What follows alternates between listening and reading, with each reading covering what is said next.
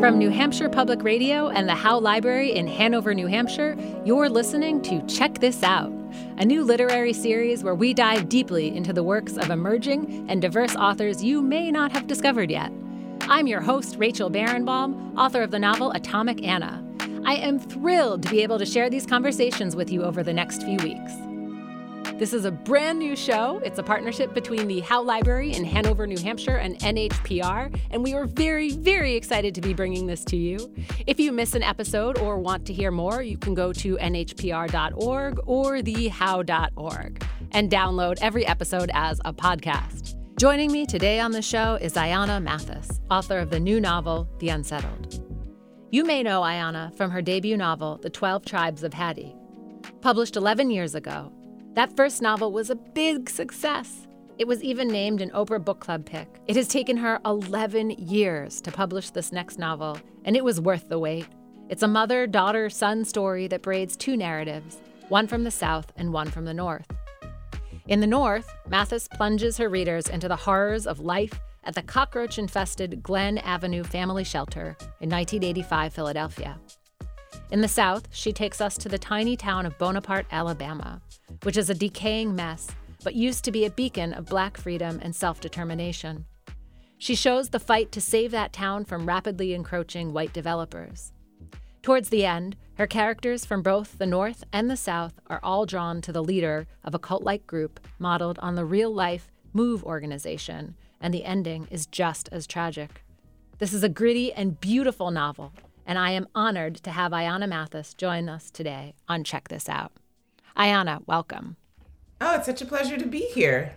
And thank you so much to NHPR and the Howe Library for having me. Your first book came out 11 years ago, and we have to start there and talk about it just for a minute because it just blew out right out of the gates. Oprah Winfrey picked it as this book that she loved for her book club. You became a massive bestseller. You sold tons and tons of copies.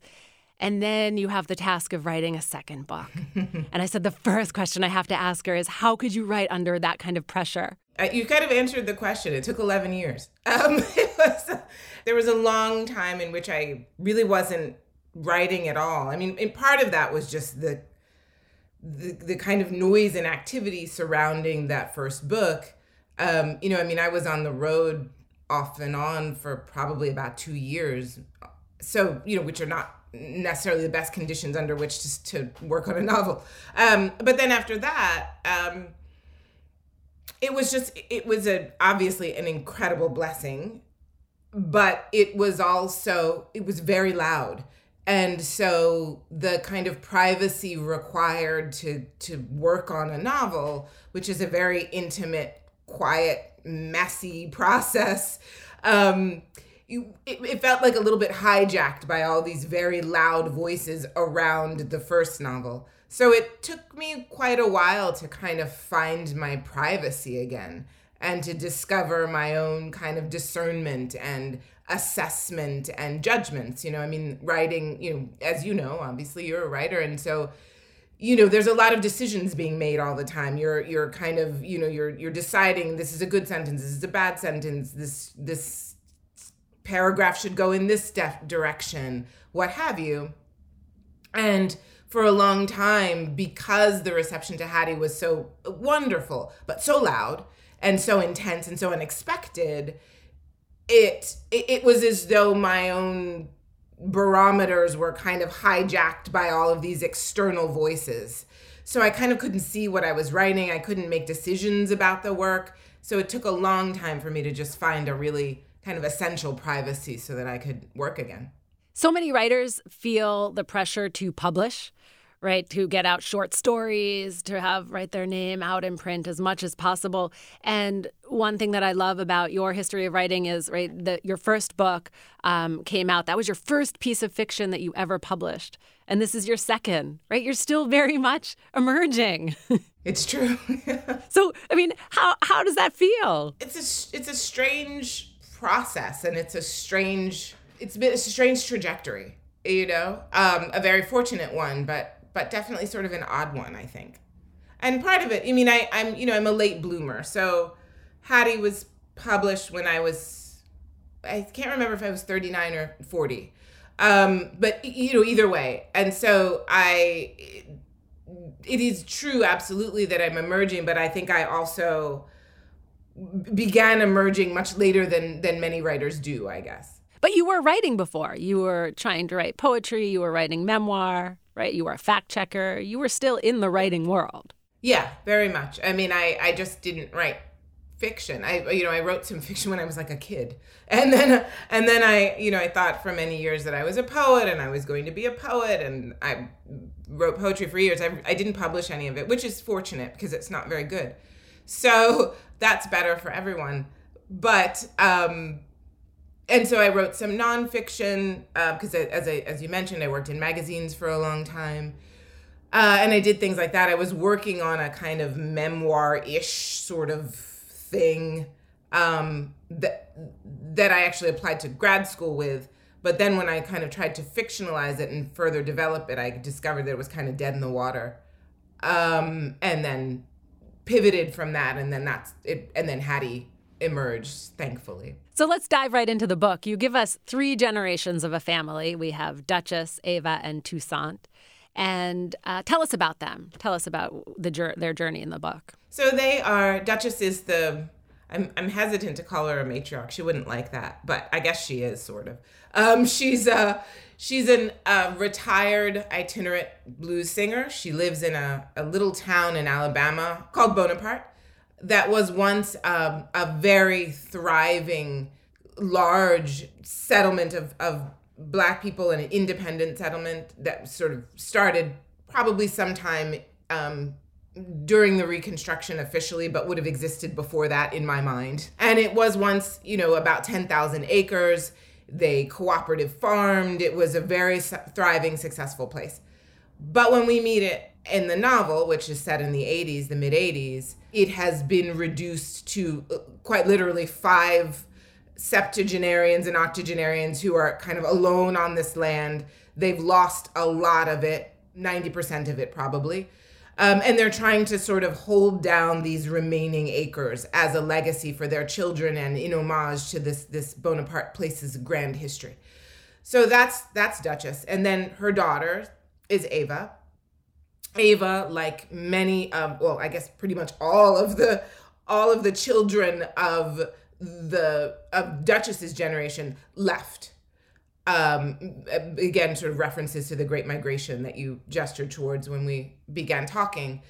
She's gone. She left. She sort of wanders around a little bit for a while and ends up settling in Philadelphia.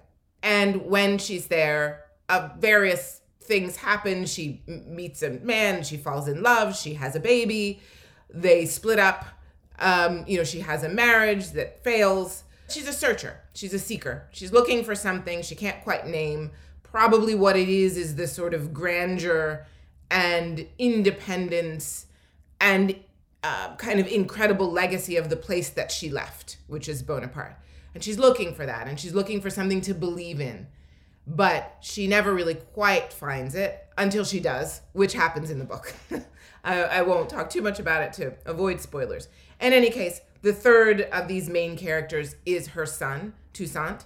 Uh, when we meet him, he's 10 years old and he is um he's a pretty strong kid very introspective very perceptive kind of precocious um, and finds himself really kind of in the middle of his mother's mistakes um, and and sort of having to deal a lot with his mother's mistakes. If you're just joining us, I'm Rachel Barenbaum. You're listening to Check This Out on NHPR. My guest today is Ayana Mathis, and we are talking about her new novel, The Unsettled. Okay, so we are going to dive right into the novel and talk about the opening where you present Ava and Toussaint. They are checking into a shelter. Would you mind reading that for us? Happy to. Then she wrote, Last night, me and Toussaint were sitting on a bunch in a bus shelter across the street from a lady's house out in the Northeast.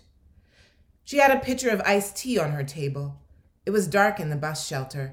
Then the street light came on over us, and we were lit up. That woman in her kitchen saw us, so I didn't think we should stay there. And we were so tired. I spent nearly all the money on a motel. In the morning, my son asked me where we'd go after we left there. Are we going to spend the night again here? Is what he said. I got him an egg sandwich at the McDonald's down the street. We sat in the air conditioning and watched some kids on the slide in the play place. I'd put aside enough for bus fare so that no matter what, we could get somewhere. We used the bus fare and came here on the L. Very powerful. So then you, you set the scene, they're checking into a shelter, but also you're giving this idea of what am I leaving behind for my child and for the future generations? And we see Duchess also tries recording and writing out her history, right, so that people know what's going to happen. So um, I would love to hear you talk a little bit about that need to leave a record, right, to show your mark for where you are. Yeah, I mean, I think it's interesting. One of the things that I I was thinking about in this novel was was actually this notion of how to tell a story when there is no accurate record right? So so there you know ava has her version of things. Duchess has her version of things. Both of those versions are compromised for various reasons right? For their their personalities and their proclivities also for a lack of a kind of accurate historical record quote unquote right and then the other person is a kid so so so his his understanding of things is also necessarily compromised simply by virtue of the fact that he can't have all the facts because he's 10. So I was really interested in how to tell a story in which there is no accurate record per se. And it's it's something that that resonates with me in my own life and my own experience. And I think probably with many people, right? If you were to go to any family, especially if there are siblings, and you were to say, you know, what happened? Do you remember what happened when Uncle so and so threw the turkey out the window at Thanksgiving in 1999? And everyone would have a different version of that story. So so it's kind of playing around with that notion and wanting to these characters really wanting to somehow understand what has happened to them and what has happened to their lives and what happened in the history of the place that they come from and and how to use those things as a roadmap to move forward to create a future. But then the problem is there is no there is no reliable record. So they're in a pickle in that way so so so i'm i'm i'm definitely playing around with that. And the other thing i think that i'm playing around with is that these are these are black people obviously. These are black characters. They're poor black characters. And they're poor black characters who also live and have chosen to live in ways that are largely unconventional, unremarked, unmapped, and not historicized. So I'm also kind of playing around with the notion of, of the idea that there are histories that exist that that that are not recorded. They might have deserved to be recorded, certainly they did, but there is no record of them or the record is really small, or it's flawed, or it's incredibly partial. So these folks also are people who have to create their path forward through terrain that is often unremarked and overlooked. So there's so there's sort of multiple levels in which I'm thinking about a record or a history and how that might be missing. But you're also opening by showing us Ava at one of the lowest points of her life. She is going into a shelter, and you show us that this entire process is just dehumanizing. And on the surface, you have these white women who look like, you know, they're supposed to be there to help and give her a hand. And yet, every aspect just reminds her how terrible this is, right? And, and that she is not being treated as the human that she is. Can you talk about writing that? How hard was that, and how did you how did you write that? Um, well, it, I mean, it t- took a few years actually. Um, those those shelter scenes were really difficult to write, um, in part because a lot of the settings in this book. They're not settings with which a readership would necessarily be familiar, right? Like we, you know, if I set a book in you know 1989 in new york city let's say right? We all have some kind of bonfire of the vanities notion of what that would look like right? Now obviously my book might play with an, uh, something like that and, and and make it my own but the point is there's something there that people are drawing from a family shelter is not necessarily a place that people have anything to draw from so part of the difficulty there was making this setting believable and real and dynamic and almost kind of feeling like I had to build it from the ground up so that readers could enter into it because they may not have any sort of model or template for that in their minds. Or the one that they might have might not at all be what I wanted it to be. That is, I think, we probably have a lot of judgments very often about about homelessness, about shelters, about that whole kind of realm of thing and I was really very interested in subverting a little little bit.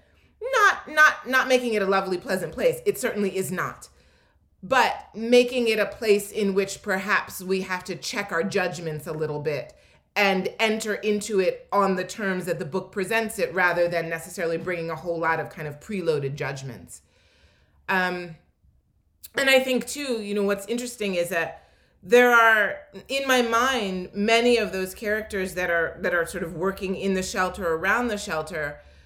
Some of them i think might be white in the intake center but i think once they get to the shelter i i don't think that they are. I think like miss simmons is another character. She's this sort of i don't know evil social worker she's she's um she's not really evil she's but she's she's well, she's very judgy. she, she's very judgy. Um, and she she very purposely is created as a black character. You know, I, I want there to be these. I don't want monoliths of blackness. That I'm always writing against that. I love that the monolith of blackness. What does that mean? Uh, this idea that that that black people somehow all have a the same history or the same, you know, a kind of flattening of black people into something that is that doesn't have textures, that doesn't have nuance, that doesn't have vast differences, that doesn't take into the account that there are some black people are poor and some black people are rich and some black people are working class and some black people are stupid and some black people are geniuses and some black people are amazing people and some black people are horrible people. You know, just the basic humanity that we grant everyone else, that there's an enormous variation in people. Um, and I think very often, because we live, you know, in a racist country with a racist legacy, black people tend to be flattened into a series of of um, of tropes almost, um, and are seen to be acting in and out of a history that also is flattened. So when I say a monolith of blackness, that's what I mean. This uh, sort of saming, I guess. All right, we're going to be right back. I'm Rachel Barenbaum. You're listening to Check This Out on NHPR. We're going to take a short break. We'll be back in just a moment with my guest, Ayana Mathis, and we are talking about her new novel, her second book, The Unsettled.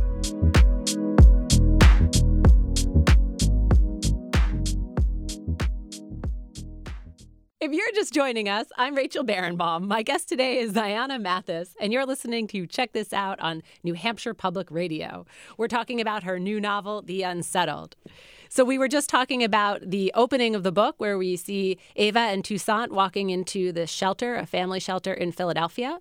And we have a whole other section of the book that is dedicated to Ava's mother, Duchess, and she is down in Bonaparte, Alabama. So can you tell us about that section of the book and, and that town of Bonaparte?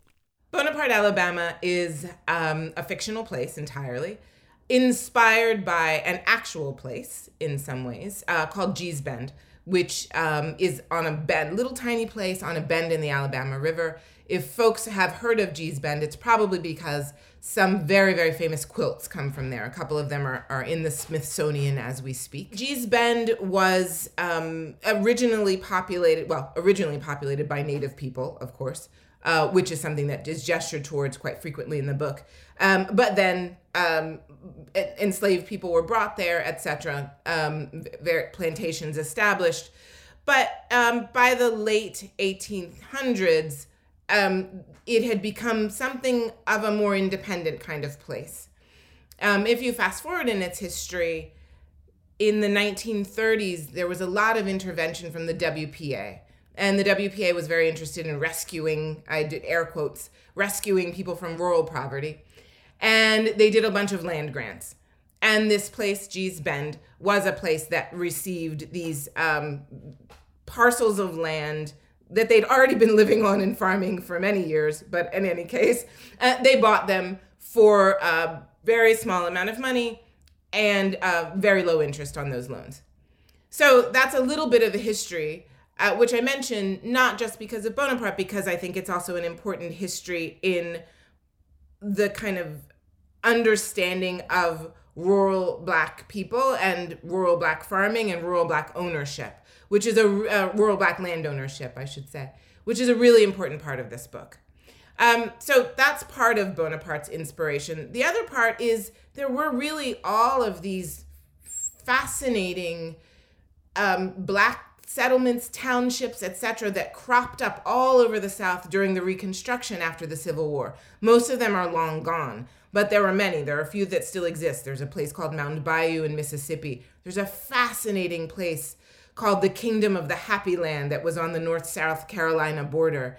Um, and these places thrived you know they many of them had kind of cooperative models you know they farmed they pooled their resources they did all sorts of things but then they were threatened largely by things that happened at the end of the reconstruction you know increased terrorism against black people capitalism changing you know agricultural the agricultural landscape changing and so many of them don't exist anymore so bonaparte in many ways is um, a sort of amalgam of these historical settlements and um, and and black townships at the same time that it is also kind of mythological in this book. It um, it's a spiritual homeland and an extant place, but it is also you know there are guards in the trees. There's one way in by land and one way in by water, so it is also a little bit. Um, it has mythological elements. So we see Duchess is in Bonaparte, Alabama, and you touched on one of the questions that I really wanted to talk to you about, which is what does it mean to own land? Right? You mentioned that people in Bonaparte um, had already been living there for generations, right? And yet suddenly they're given a deed, um, you know, and they're the gestures towards the, um, you know, the people who'd been living there before them, even, right? So what does it mean to own land? All of a sudden you have a piece of paper that says this is yours, but if you've already been there for 60 years, do you own the land? I just kept asking that question. So how did you think about that as you were writing this?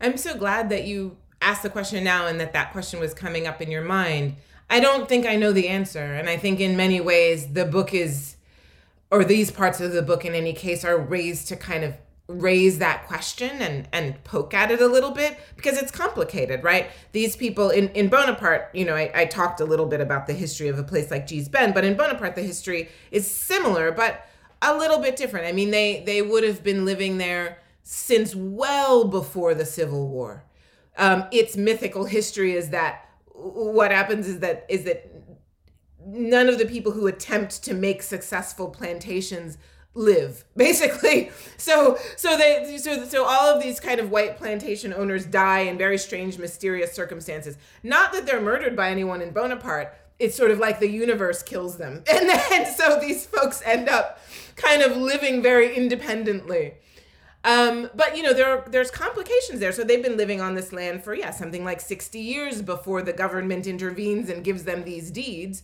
So what does that mean? I think it probably means that they are something like custodians of that land, and I think in some ways they understand themselves as custodians of that land, and they also understand that it is not their land. It's not their land. It wasn't the white settlers' land either. It was the native tribes that lived there before them. It was their land. And but the complication is if you're an enslaved person brought to this land that is not your land, you have no option. Like where are they going to go? You know, they're they're not going to go back to wherever it is that they were stolen from. So they have to sort of, you know, it's it's almost as though a kind of a great evil begets a bunch of very compromised choices. So the, the the only choice that is left is that well we have to stay here and if we can stay here, this is our protection if we quote unquote own this land, we can be independent. we are a little bit, you know, because these people have this land through Jim Crow, through all of this period, and they are safer, freer, um, and more secure because they have the land. So they have no choice but to keep it but that choice is compromised because it's not theirs in the first place. You bring in ownership in the South in Bonaparte, and you also bring it up in Philadelphia when Cass right takes the deed um, for the house right for Ark. Um, later in the book, so it, but it, so the question is right. There's ownership. You bring it up twice in the North in Philadelphia and in the South in Bonaparte. And who owns it? And how do you steal the land? And it seems ridiculous the way you lay it out. It's like I stole it because I took this piece of paper and I put my name on it. right, right, right. I mean, it's a, uh, you know, th- that legacies are reduced to these flimsy little things that could burn up in a fire, and in fact, probably do, is uh, pretty astounding. Yeah, but you pointed it out beautifully and in a way that I'm sitting there saying, this is ridiculous. And yet it's so important to the characters that they have these deeds. Mm-hmm. And I think there's also a difference. It's it's interesting you bring this up. I think that there's also a little bit of a separation between what the land itself means to these people and how they understand it and how they understand what it might mean to them and for them. And on the other hand, the sort of government and state procedures that um, that lend some kind of credibility or legitimacy to them, right? Which is the piece of paper. And I think that they really think that the piece of paper is ridiculous. I think they all kind of think these pieces of paper are stupid and the, the the systems that make it such that we have to have these pieces of paper to be free are in any case aligned against us which they are and so the important thing is what you do with the place that you are and how you preserve it and how you hold on to it and how you give it to a next generation. And unfortunately, the way to be able to do that is this series of these ridiculous pieces of paper that are sort of a symbol of all of the systems that would rather that we not have any of this in the first place. If you're just joining us, I'm Rachel Barenbaum. My guest today is Ayana Mathis, and you are listening to Check This Out on New Hampshire Public Radio. We're talking about the brand new novel, The Unsettled. So I want to move on from talking about land and ownership and this idea of a piece of paper being right the the sort of crowning achievement, um, and talk about the women themselves. So Ava and her mother Duchess. We have um, mental illness. We see with both of them. We see the mother uh, Duchess goes into this huge depression. She's not getting out of bed after her husband uh, is killed, and we see Ava also um, you know has a hard time getting out of bed for different reasons. But both of them right, are go through these periods of depression and they have the children that are left sitting on the side saying, you know, please wake up, please get up, please get up. And it was so moving.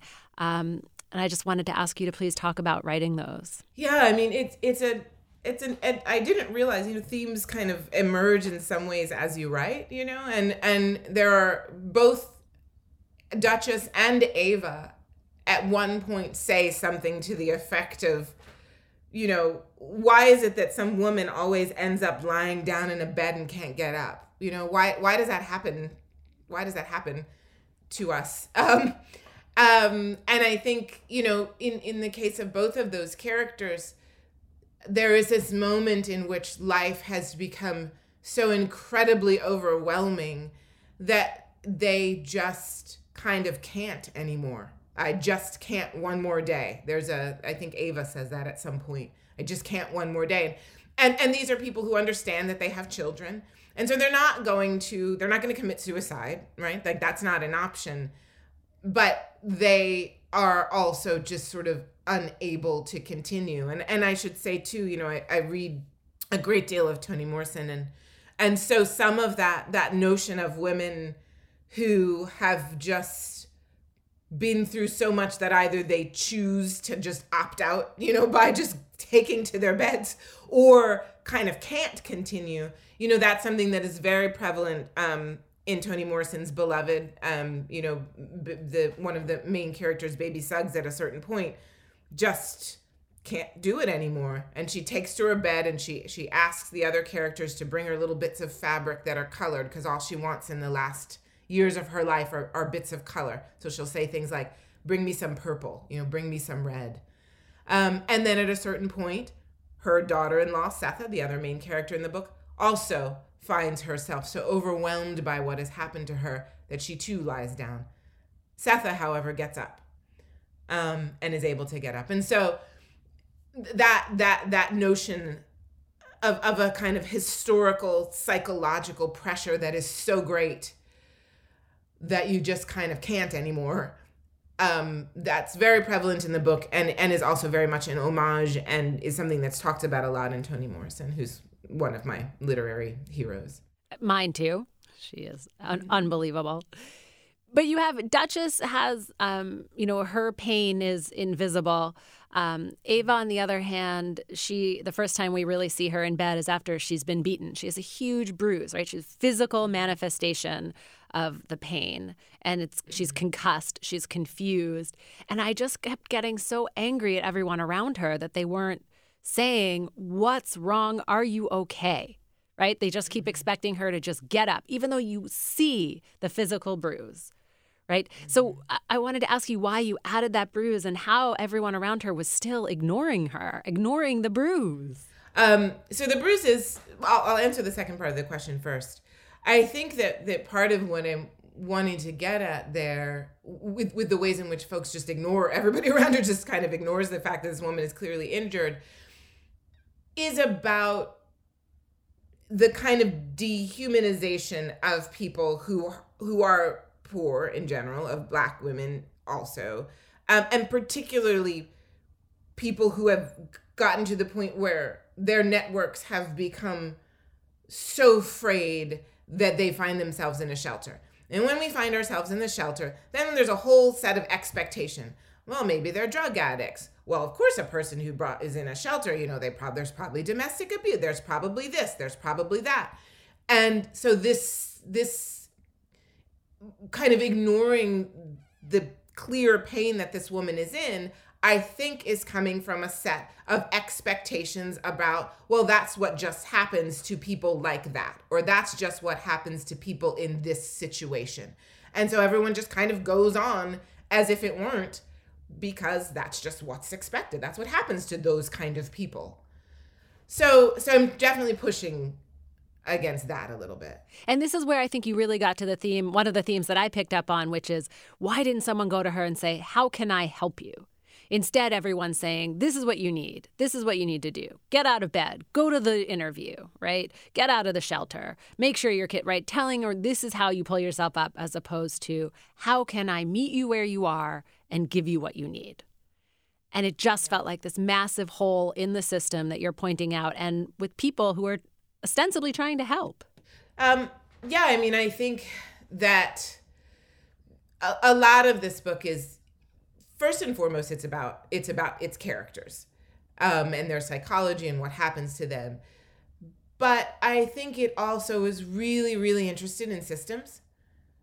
So it's interested in this sort of system that is, as you pointed out, is supposed to be helping, but doesn't much, you know, um, or or in any case its protocols are arise out of the fact that it does not necessarily see the people it's meant to help as fully human, right?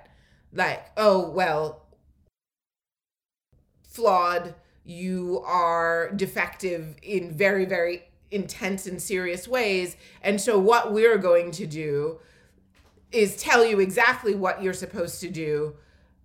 And you're supposed to do that no matter what despite your circumstance how you feel what you're going through that someone that you have a big bruise on your face and a concussion you know all of these sorts of things. And so um, the book is very much interested in systems. And then and then of course which I imagine we'll get into in a little bit it's also interested in other parts of systems like police and authorities and violence and and all of that sort of stuff. So it it's it's very interested in the ways in which systems fail black people and also the ways systems fail poor people because i think it's very important to always keep in mind you know I, i'm i'm i'm always writing about in both books and people who are are kind of on a margin of some sort and um and so the ways in which the world deals with those people um is is always kind of a, a focus of mine.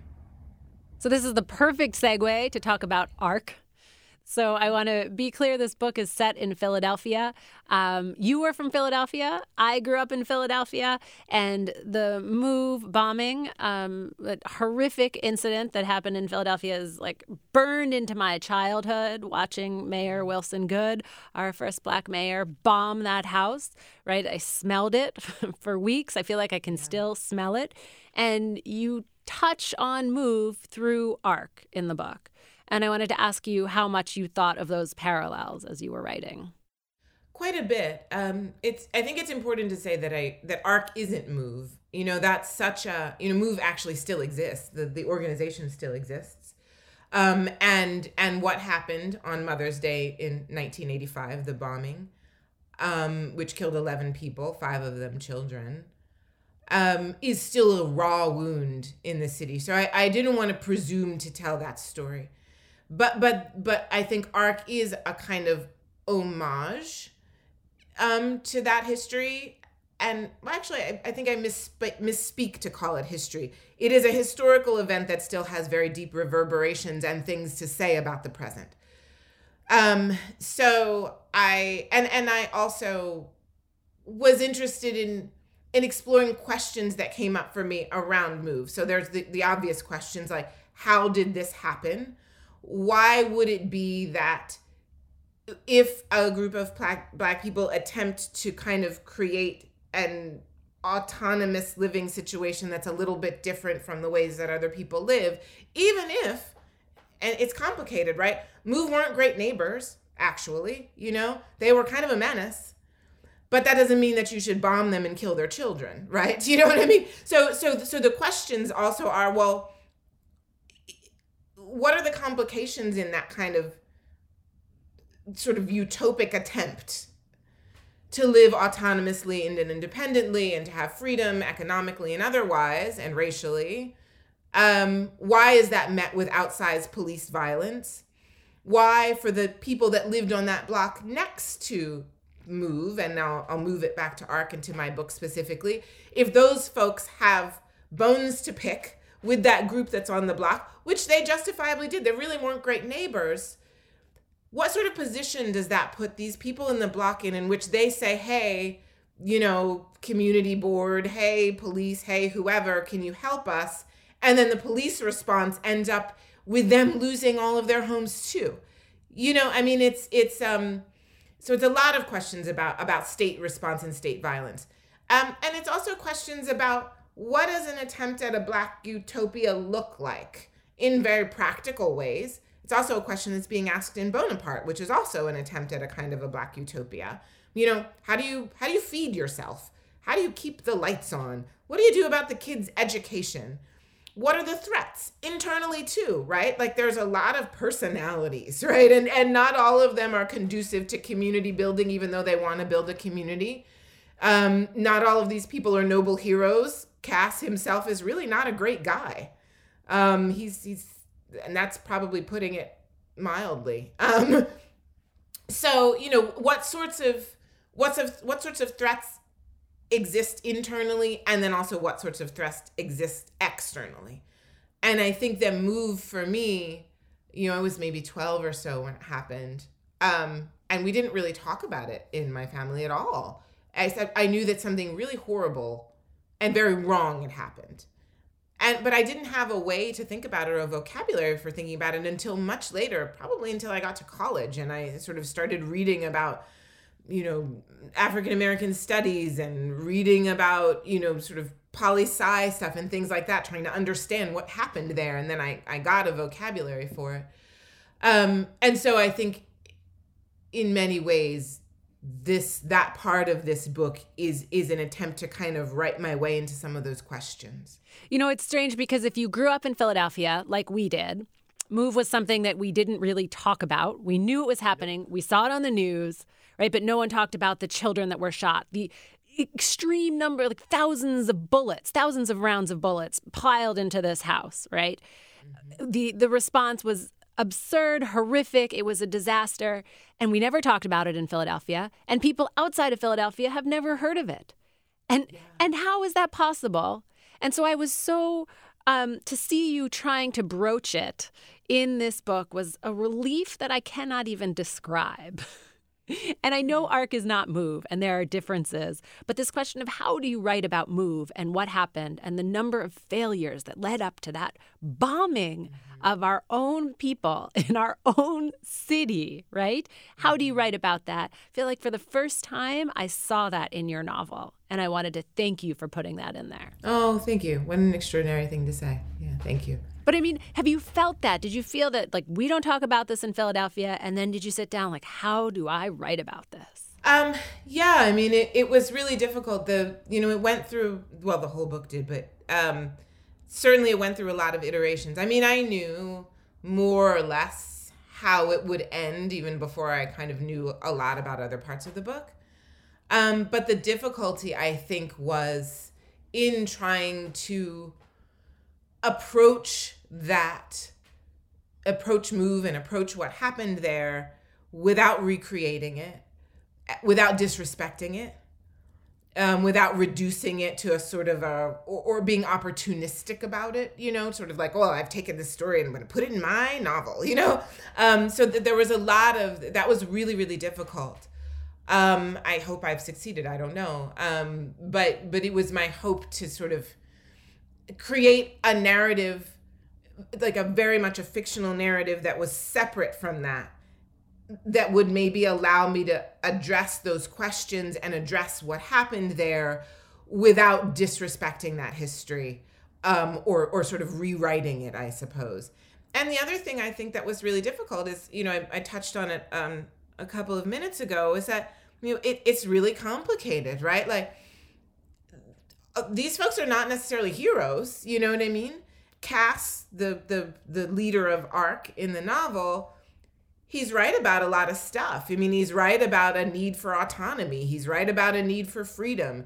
He's a doctor, and um, and so he sort of starts this free clinic, and he's right about you know this these these health these immense healthcare deficits in Black communities, and he's trying to address them. He's right about all that stuff.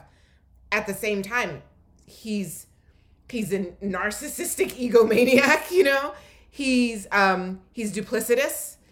His motives are questionable, you know? So this whole sort of subject and realm of thing without creating heroes or villains exactly kind of giving these people nuances that were really complicated i mean he's a little bit of a paradox i think in some ways um, that was that was a really difficult process that just kind of took a lot of writing and rewriting it and kind of adding little bits to sort of understand him a little more and understand him a little more and understand him a little more. Like you said, you make it clear that ARC, um, their compound, they're not great neighbors. You wouldn't want to be next to them, right? They have rats in there uh, and their garbage and their compost. The garden is falling down right They're like boarding up their doors and windows, and they're you know doing these neighborhood watches. They've got you know they're right. It's they're not. You don't want your kids playing next door to this, but that doesn't mean that they don't have a right to live there and make those choices that that's how they want to live.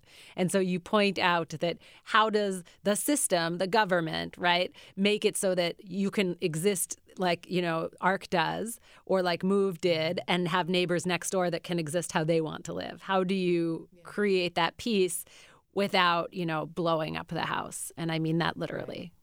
I think one of the things that happens in the book, which I'm thinking about now, is that you know, sort of every time the government e- intervenes, something bad happens. You know, like in Bonaparte, for example, you know, as I mentioned, that that community had existed since well before the Civil War, and then they get these deeds you know because that the government gives them in the 1930s something like that in bonaparte. And and duchess herself comments on the fact that that once that happened some sort of bar- bargain was struck with the state that over it took decades but that eventually led to their downfall in a certain way. And i think also in a very different way in arc when the state becomes involved um, and the state is sort of called upon by their neighbors because it's not that great to live next to arc they have you know they have no sense that that's what's going to happen you know that, that that that what the state does is what the state is going to do but the point is when when it intervenes something really dreadful always happens that that in both of these communities in this book mean the end.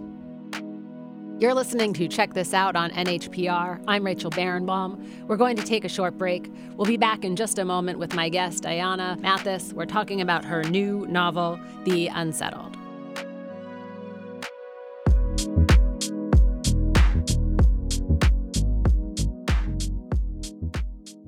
If you're just joining us, I'm Rachel Barenbaum. My guest today is Ayana Mathis, and we are talking about her brand new novel, The Unsettled. You are listening to Check This Out on New Hampshire Public Radio.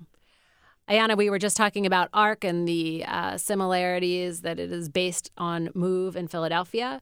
Um, and we were also talking about mental illness and the characters in this book, how a number of them are touched by mental illness, depression. They have right issues, um, and I wanted to ask you on a personal level. I understand that your own mother um, struggled with mental illness, and how did you draw on that, and or did you draw on that and bring that into the um, novel and I into mean, your writing? Probably in some very tangential way. I mean, I think that I think that personal experience so often it kind of goes inside and it sort of goes through this process of, of memory and narrative making like we all do right about about all of our memories in our personal lives. And then it kind of comes out on the other side as something else.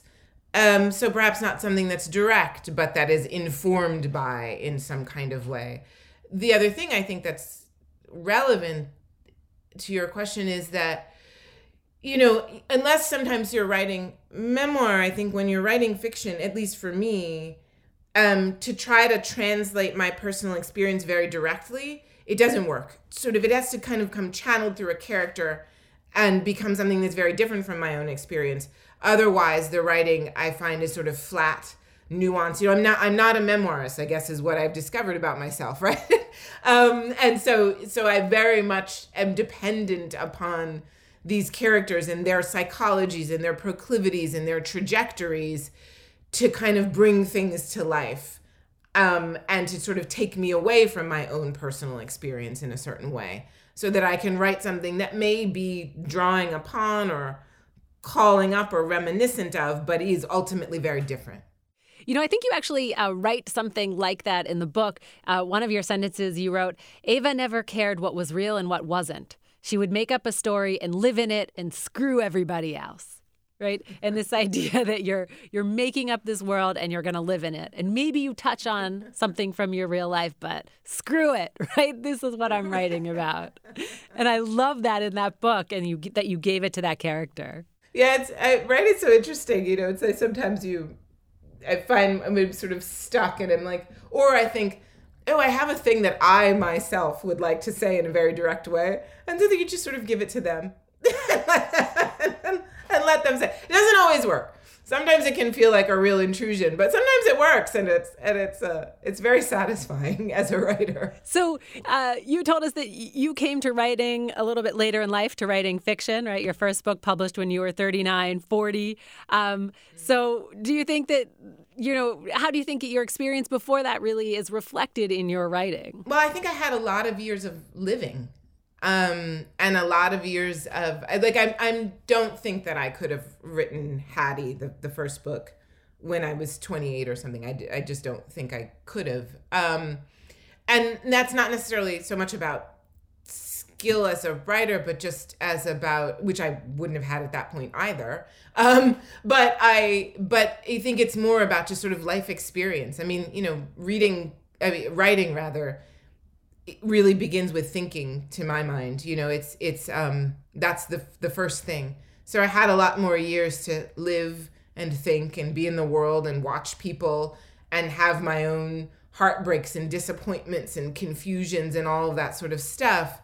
And that really kind of goes into into the book and and a certain set of experiences you know i mean i as you mentioned um maybe at the top of the hour that i worked in magazines which i did um for many years, and um, and also that I wrote poetry, and and so on just a sort of purely kind of technical level, both of those things teach you a great in different ways, but both of those things teach you a lot about precision um, in language. Um, about specificity, about the importance of of being succinct, which sounds funny coming from me because I know I have these sort of long flights of point of view, you know, what have you. But um, I'm I'm re- very digressive as a writer, I think by nature in some ways.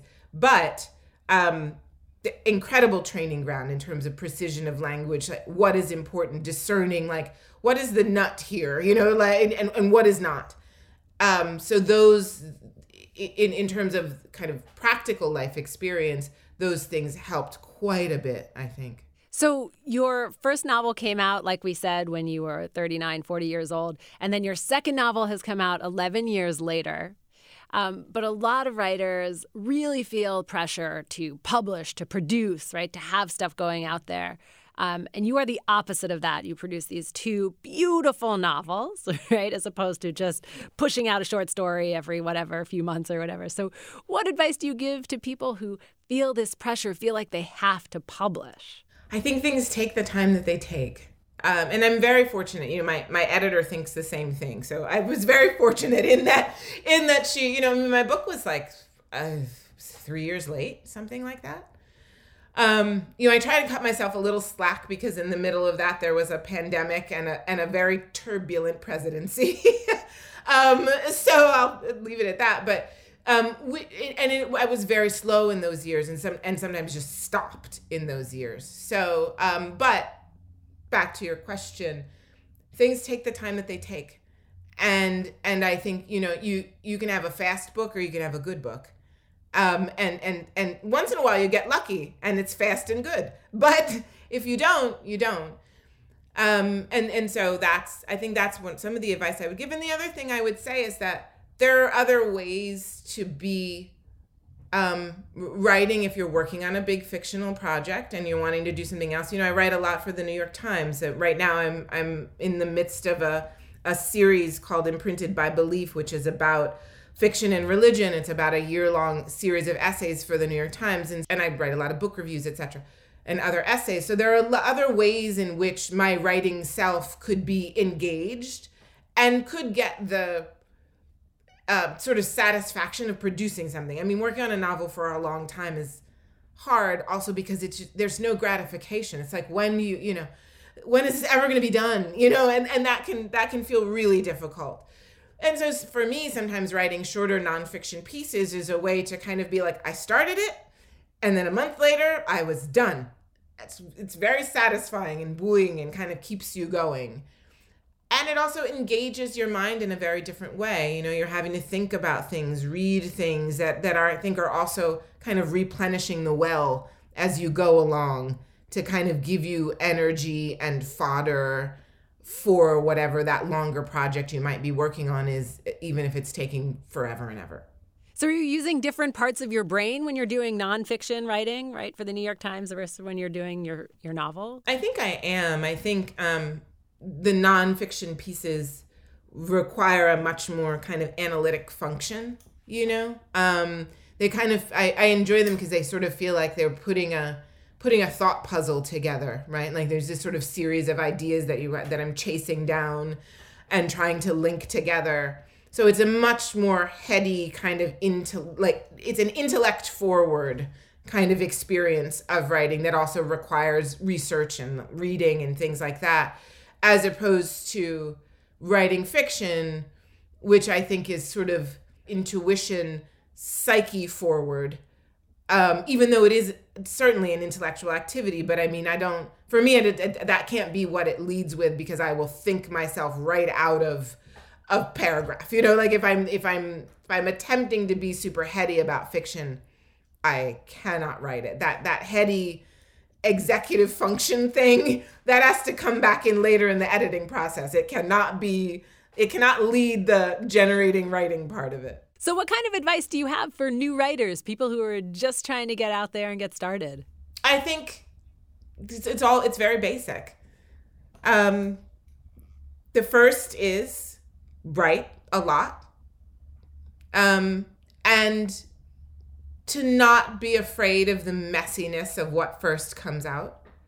I think part of the terror sometimes for people as they're setting up and establishing a writing practice is that you you sort of you, you, most writers are readers first, right? So you've read all these books, and but the thing to remember is that all of these books have been edited, written, rewritten, etc. And so then you sit down, and this just crap comes out, right? It's just horrible stuff comes out, and you judge it according to the standard of all these things that are sitting on your bookshelf or you know in your in your e-reader or whatever right which is a totally unfair standard um, you know i love revision and it, it so it, it saves us. It's the chance to make everything better. So embrace revision is one of the things i always say to, to to writers who are kind of beginning. And the other thing is read. Read and read and read and read and read Amazing. Thank you so much for all of your time and all of your oh, thoughts. Oh, it was my great pleasure. Thank you very much. And good luck with the show and congratulations. You've been listening to Check This Out on New Hampshire Public Radio. I'm your host, Rachel Barenbaum. My guest today was Ayana Mathis, and we were talking about her brand new book, The Unsettled. If you want to hear more on this episode or other episodes, you can go to nhpr.org or thehowe.org. This show is brought to you through a partnership between the Howe Library in Hanover, New Hampshire, and NHPR. Our producers today are Jared Jenish, Megan Coleman, and NHPR's Emily Quirk. The Howe Library Director is Ruby Simon. NHPR's Program Director is Emily Quirk. The show is sponsored by the Jack and Dorothy Byrne Foundation and the Howe Library Corporation. Thank you so much for listening. I'll be back next time with my guest, Emma Törzs. We will be talking about her book, Ink, Blood, Sister, Scribe. Go to your local library and check it out. Thank you.